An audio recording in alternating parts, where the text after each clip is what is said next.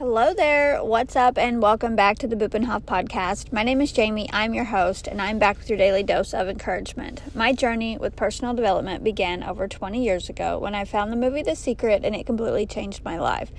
I believe with a few mindset shifts and these little golden nuggets that you too can change your life for the better. I really hope that today's pep talk inspires you to go after the life you deserve. So, if you are the type of person that likes to make lemonade out of the lemons that life hands you, this podcast is for you. So, let's get started. Number one. Your time is limited, so don't waste it living someone else's life. And that is by Steve Jobs. I love this little quote because I feel like it tells us that there really are a lot of people out there that live their life trying to please other people. They're trying to go in the footsteps of their mother or they're trying to go in the footsteps of their father, but yet that's not really their passion. That's not really what they want to do. So they are living someone else's life and purpose and they're not living their own. So remember that your time is limited, so don't waste it living someone else's life. Number two, nobody can make you feel inferior without your consent, and that is by Eleanor Roosevelt. Don't let other people choose how you're going to feel today. So, just because they're having a bad day and they want to take it out on you doesn't mean that you need to have a bad day also. So, don't let other people decide how you're going to feel. Number three, the only limit to your realization of tomorrow will be your doubts today. And that is by Franklin Delano Roosevelt.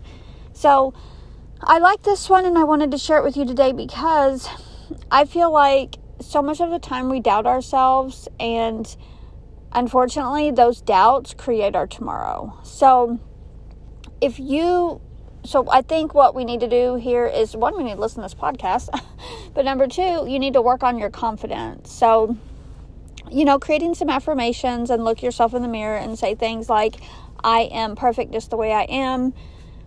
Just whatever it is that you're trying to work on, create an affirmation that goes with it. So, like, for example, for me, I own a million dollar online purse boutique. I could say something like that since I'm wanting to eventually do full time purses.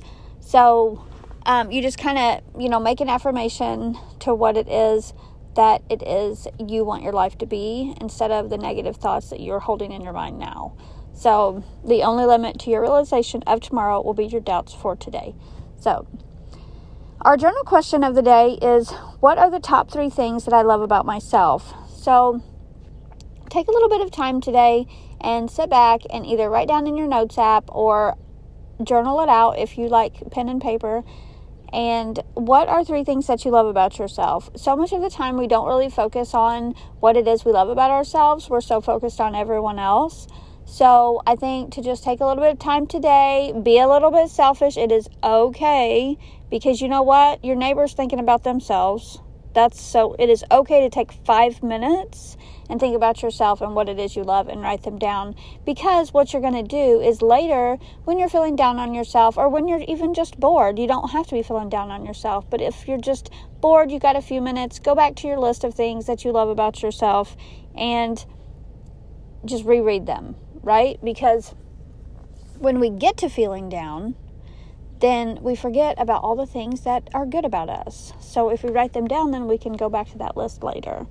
So, with that said, y'all, I hope everyone has a wonderful day. Don't forget to check out bupenhoff.com for even further information and Bupenhoff handbags on Facebook because you know every day is a great day when you get a new handbag. So, hey, leave an encouraging card in someone's mailbox, preferably an elderly neighbor that um, don't get a lot of visitors. All right, y'all? So be beautiful, be yourself, and I'll talk to you later. Have a great day.